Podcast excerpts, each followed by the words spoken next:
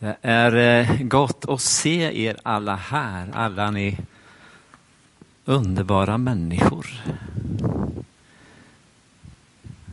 Gud som har skapat oss varenda en. Vi ser lite olika ut, men ändå är vi skapade av samma far. Alla har vi vår skönhet. Ja, gott att se er, verkligen. Den här helgen är ju lite speciell, tycker jag. Alla helgons dag har det varit.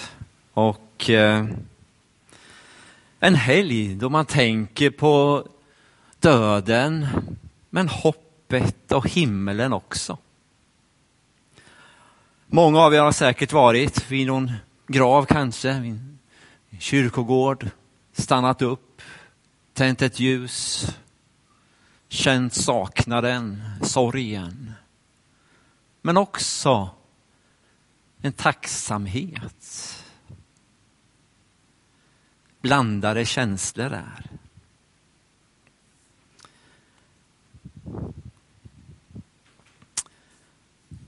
Jag hann inte till min, mina föräldrars grav i Linköping. Tre mil eller tre timmar, jag hann inte dit men Syrran fixade graven åt mig och jag är så tacksam för det. Vi har alla någon som vi tänker på speciellt så här. Men eh, det finns ett hopp som vi har talat om redan här många gånger. Hoppet att vi ska ses igen. Och det finns ett bibelord som jag tänker ofta på. Jesus sa, jag är uppståndelsen och livet. Den som tror på mig ska leva om han än dör. Och den som lever och tror på mig ska aldrig någonsin dö. Det är vad Jesus säger till oss.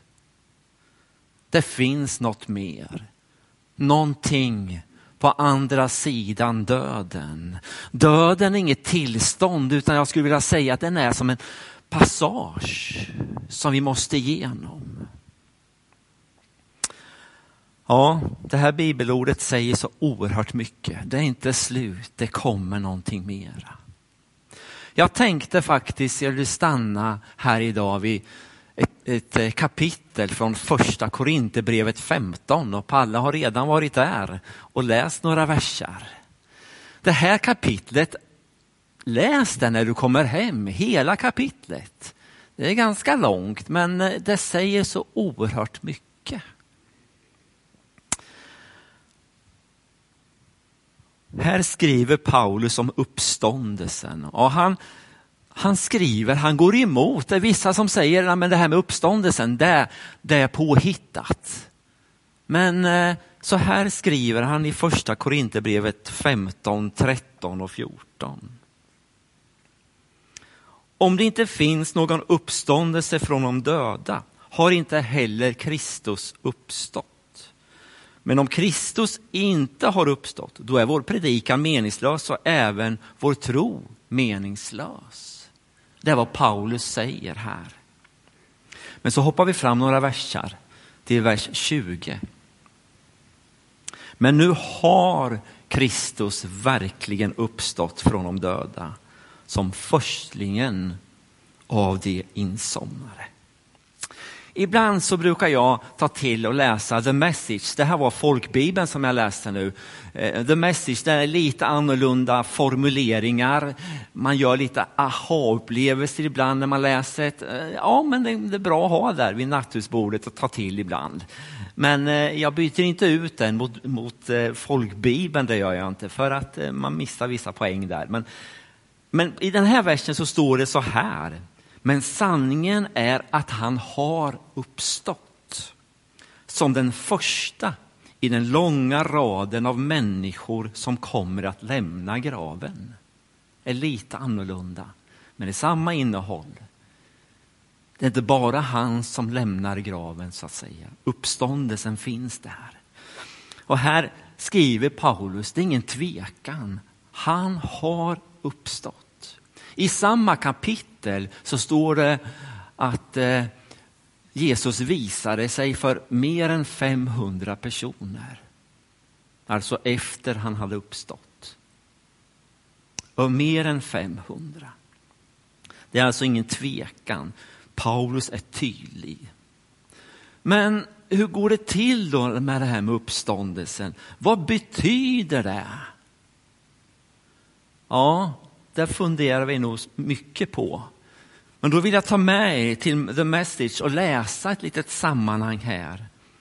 Och det är från eh, samma kapitel, första Korinthierbrevet 15. Och det här är verserna 35 till 38. Någon skeptiker svarar säkert, visa hur uppståndelsen går till då. Förklara, beskriv. Hur ser den här uppståndelsekroppen ut egentligen? Men man behöver bara granska frågan för att se hur orimlig den är. Hur ska jag kunna beskriva något som ingen har upplevt ännu? Men jag kan göra en jämförelse. En man begraver ett till synes livlöst frö och snart kommer upp en grönskande växt. Fröet och växten är inte ett dugg lika. Hur skulle man kunna gissa sig till hur en tomat såg ut bara genom att titta på fröet? Det som hamnar i jorden liknar inte alls det som kommer upp ur den. Och uppståndelsekroppen kommer också att skilja sig mycket från den begravda kroppen.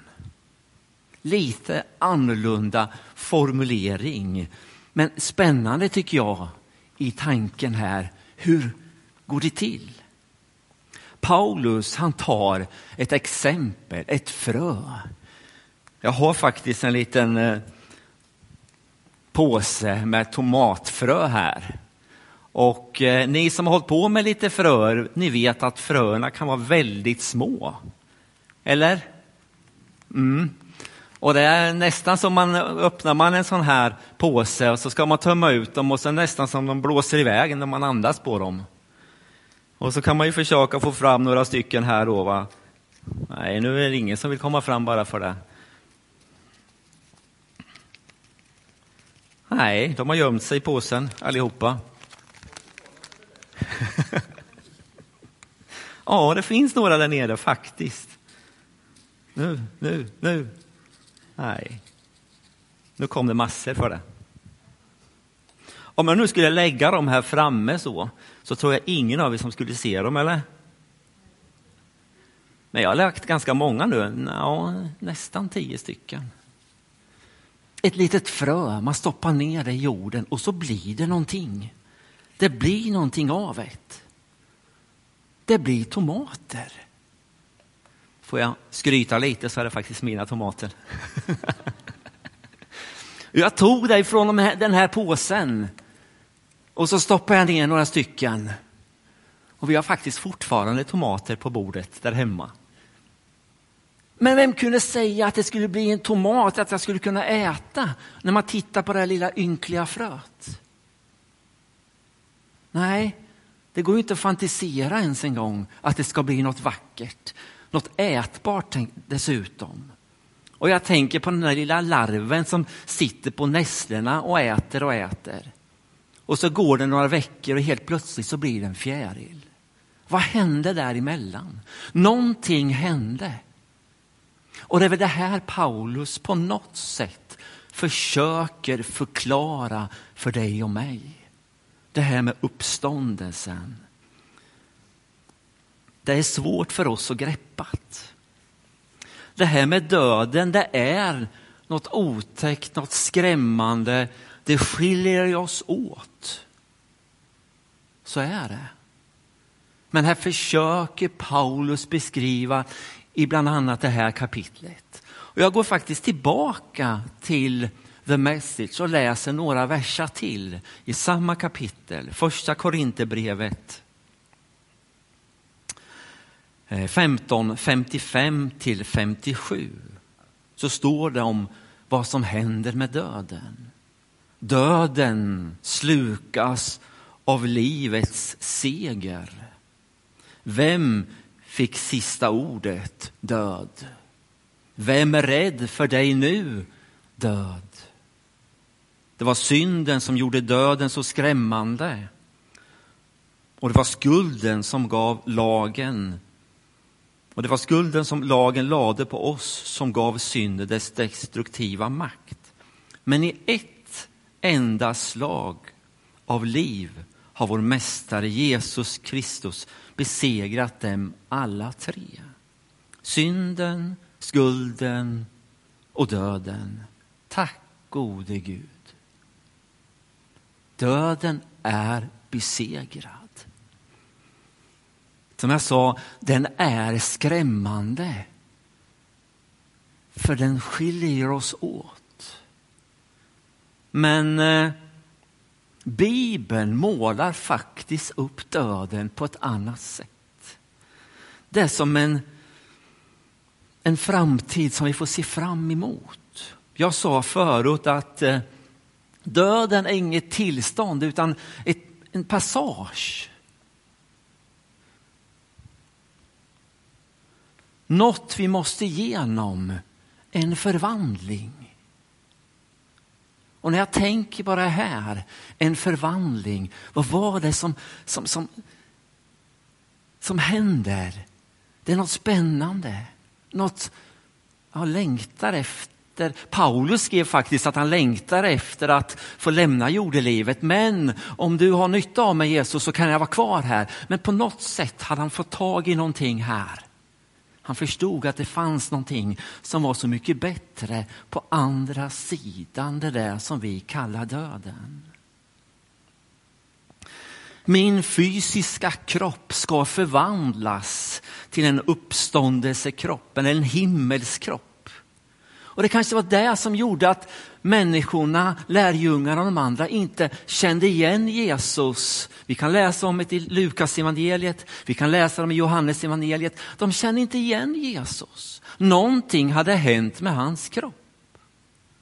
Så, så går min tanke.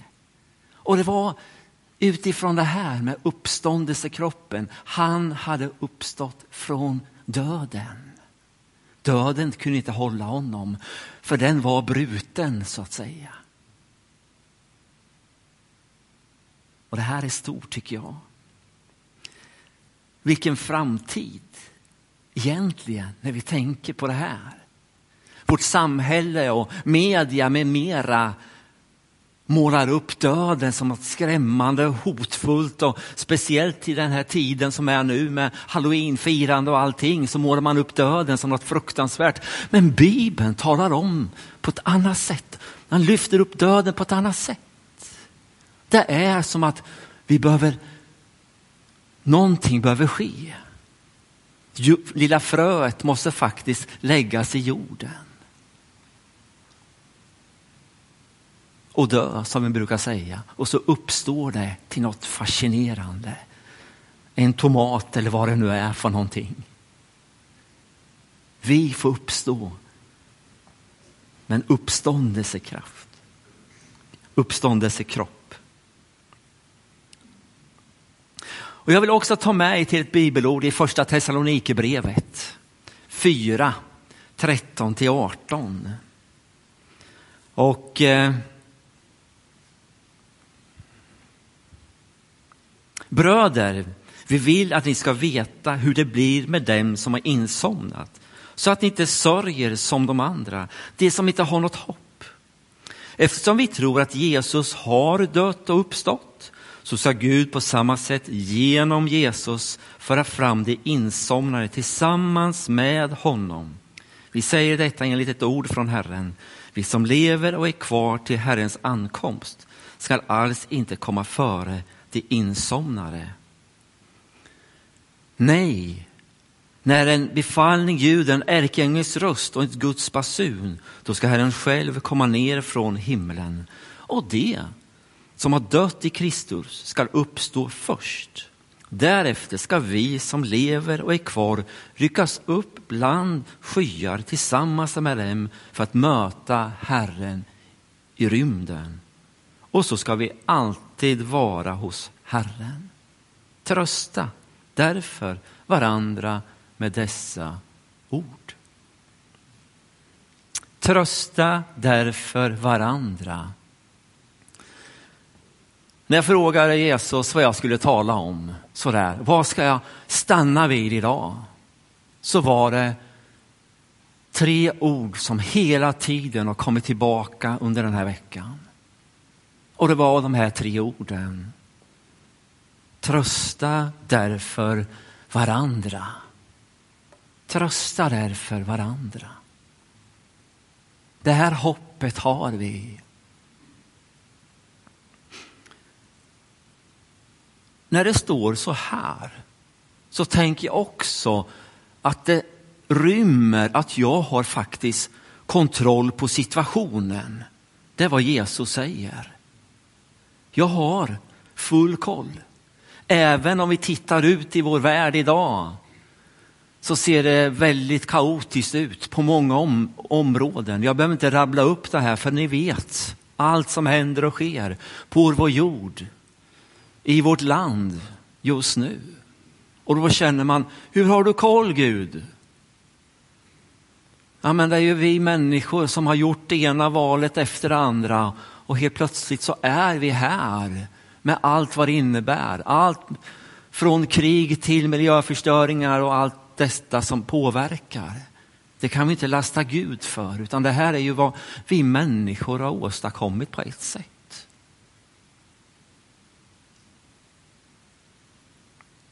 Men Jesus säger idag till dig, oroa dig inte. Det är jag som har sista ordet. Kom ihåg det här. Det är jag som har det sista ordet. Även om det är skrämmande, en skrämmande tid vi är inne i, så har jag det sista ordet. Trösta varandra. Trösta därför varandra.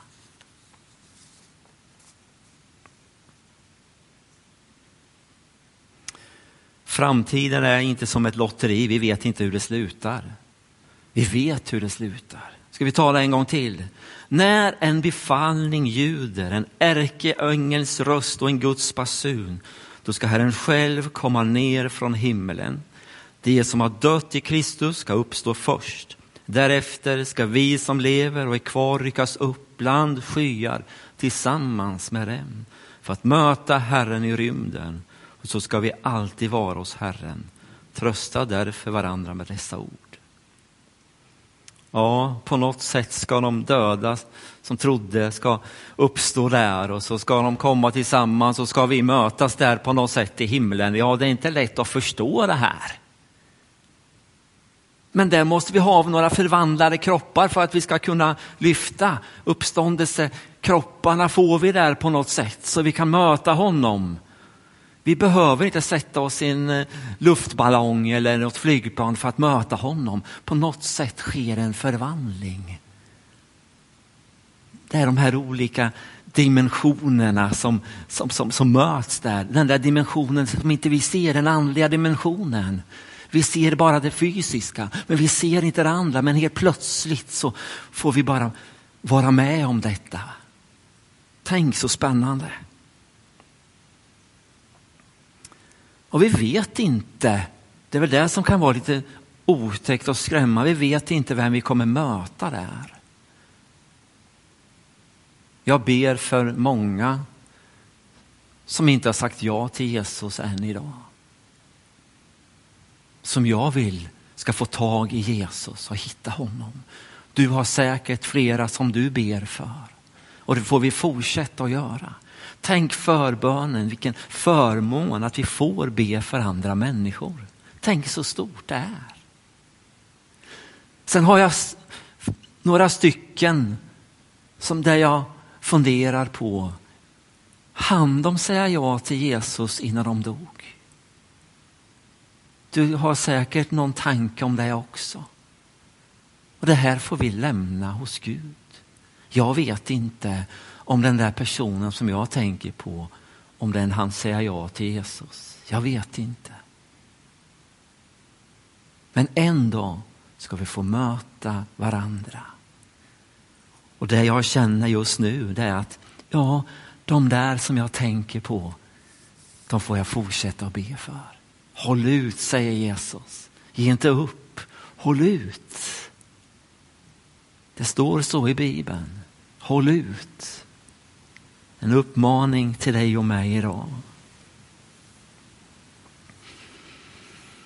Innan jag slutar min predikan så vill jag gå tillbaka till första Korinthierbrevet 15 och så ta vers 58.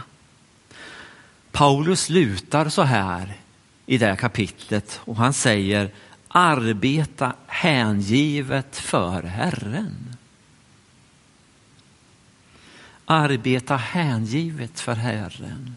I, Bibel 2000 så står det ge och ge ut er helt i arbetet för Herren. Mm. Hur ska vi tänka det? Att människor ska få tag i Jesus? Ja, självklart. Men vad är det som är viktigt för dig och mig? Vad är din tanke just nu? Hur tänker vi om våra medmänniskor och de vi har runt omkring oss? Människor behöver Jesus. Och det finns en sång som, som, som fastnade, som har funnits i huvudet de, de sista veckorna. Och det är Pingst eh, som har gett ut den för några år sedan. Kören är Våra ögon har sett Herren. Våra hjärtan längtar efter mer. För Jesus fann vi räddning. Våra ögon har sett frälsaren. Det är en bön hos mig. Våra ögon har sett Herren. Våra hjärtan längtar efter mer.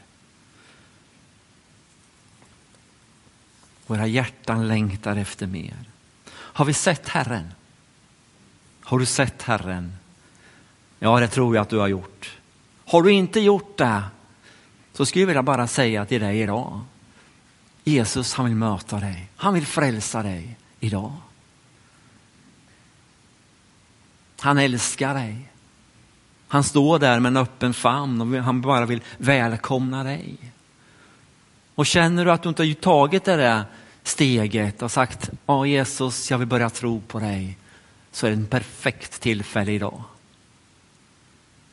Kom fram till mig efteråt så kan vi prata lite om det, ska jag berätta lite mer om det. Men du som har sett Herren, vad har du sett för någonting? Vad har du sett? Två bilder som jag vill bara stanna lite kort vid. Den första bilden en, eh, en herde. En Jesus som bara kramar om dig. Som har den där kärleksfulla blicken. Då du bara känner, här vill jag vara. Bara upplever hans närvaro, den där värme som bara kommer ut från honom. Man bara känner att man, åh så älskad jag är. Och man bara känner, ja det här vill jag ha mer av. Jag bara längtar att få vara i hans närhet. Våra ögon har sett Herren. En annan bild, den gråtande Jesus skulle jag vilja säga. Han gråter över vår värld, över situationen som är. Matteus 9.36 står det, han fylldes av medlidande när han såg människorna. Han gråter över hur jobbigt du har i din situation. Han finns med dig i din situation. Han gråter över lidandet i vår värld. En gråt, han gråter över att människor vänder sig bort från honom. De förstår inte riktigt vem han är. Låt oss drabbas av hans tårar också. De här bilderna som jag berättat nu utifrån de här, båda är lika viktiga. Och jag bara känner det här inför det, det som ligger framför. Att mitt hjärta får längta mer efter dig.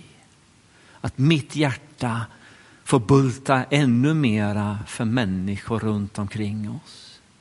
Att vi ännu mera får se Guds kraft verka mitt ibland oss. Att Guds helige ande ännu mera får röra vid dig och mig och människor som vi har runt omkring oss. Jag är så tacksam för det som händer och det som sker. Människor kommer in i vår hörhåll, kommer nära och lyssnar på olika sätt.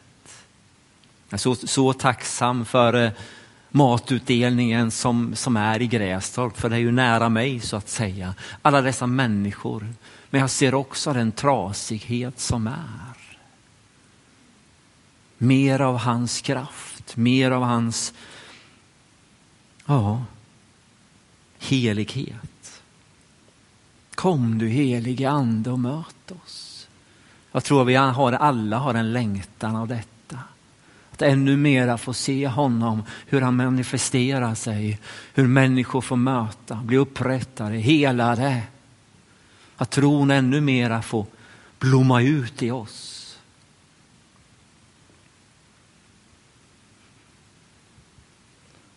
Våra hjärtan längtar efter mer. Apostlagärningarna 5, några versar. Genom apostlarnas händer skedde många tecken och under bland folket och det var alla tillsammans i Salomos pelarhall. Vers 14, när ännu fler kom till tro på Herren, stora skaror av både män och kvinnor. Vers 16, det kom också en stor skara från städerna runt omkring Jerusalem och förde med sig sjuka och sådana som plågades av orena andar och alla blev botade. Jesus, kom du. Kom du manifestera dig mitt ibland oss. Kom du med din helighet över oss. Vi har ett hopp. Vi har ett hopp. En dag ska vi få se honom.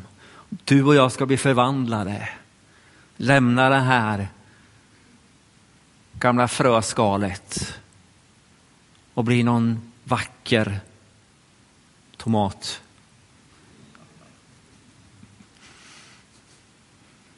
Ja, men förstår ni?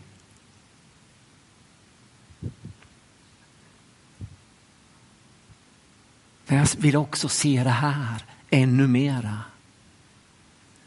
Att Gud får verka genom dig och mig där vi är. Att det får vara en längtan utifrån som den här sången. Våra hjärtan, kom du. Våra hjärtan längtar efter mera.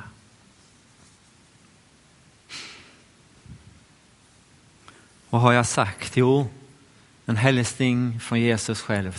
Trösta därför varandra. Inte att vi ska dö, men att vi ska få uppstå till något, något, något härligt. Han är med och han har sista ordet. Men också det här på slutet. Kom du och rör vid våra hjärtan. Kom och möt oss. Jesus, jag tackar dig. Jag tackar dig för ditt ord Jesus, som ger oss vägledning.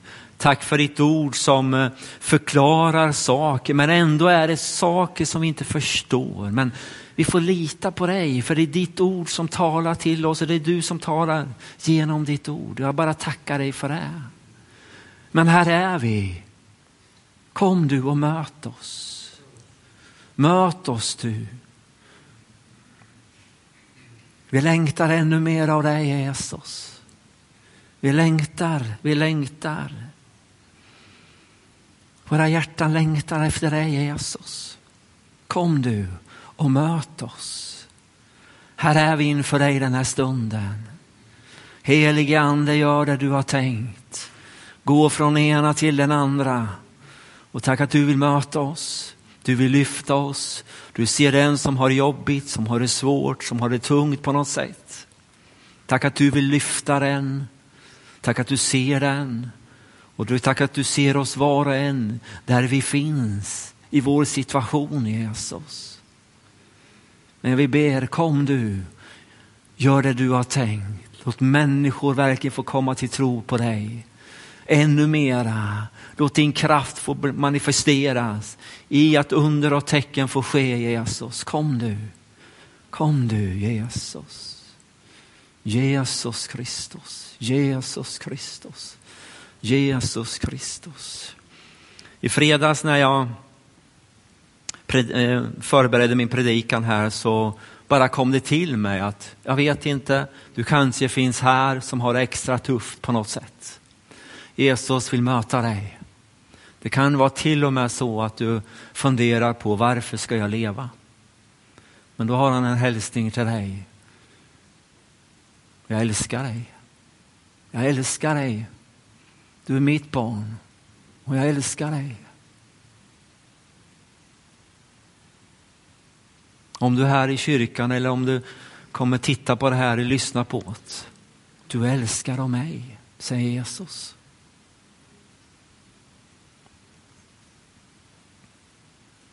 Jesus Kristus. Jag vill, jag vill också bara göra en liten kort inbjudan när vi sitter här. Känner du att du bara har den här längtan att ännu mera få, få, få, få, få tag i Jesus på ett djupare plan så kan du bara, bara räcka din hand. Inte för mig utan för, för, för Jesus själv. Jesus Kristus, Jesus Kristus, Jesus Kristus, Jesus Kristus, Jesus Kristus. Jesus ser händerna som är uppsträckta. Han eh, ser ditt hjärta, din längtan. Tack Jesus att jag får be för varenda en som är här. Tack Jesus för att du ser de händer som har räckts upp. Du ser vad orsaken är.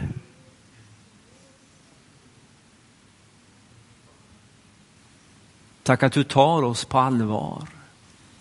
Här är vi, använd oss, bruka oss som du vill. I Jesu namn, Amen.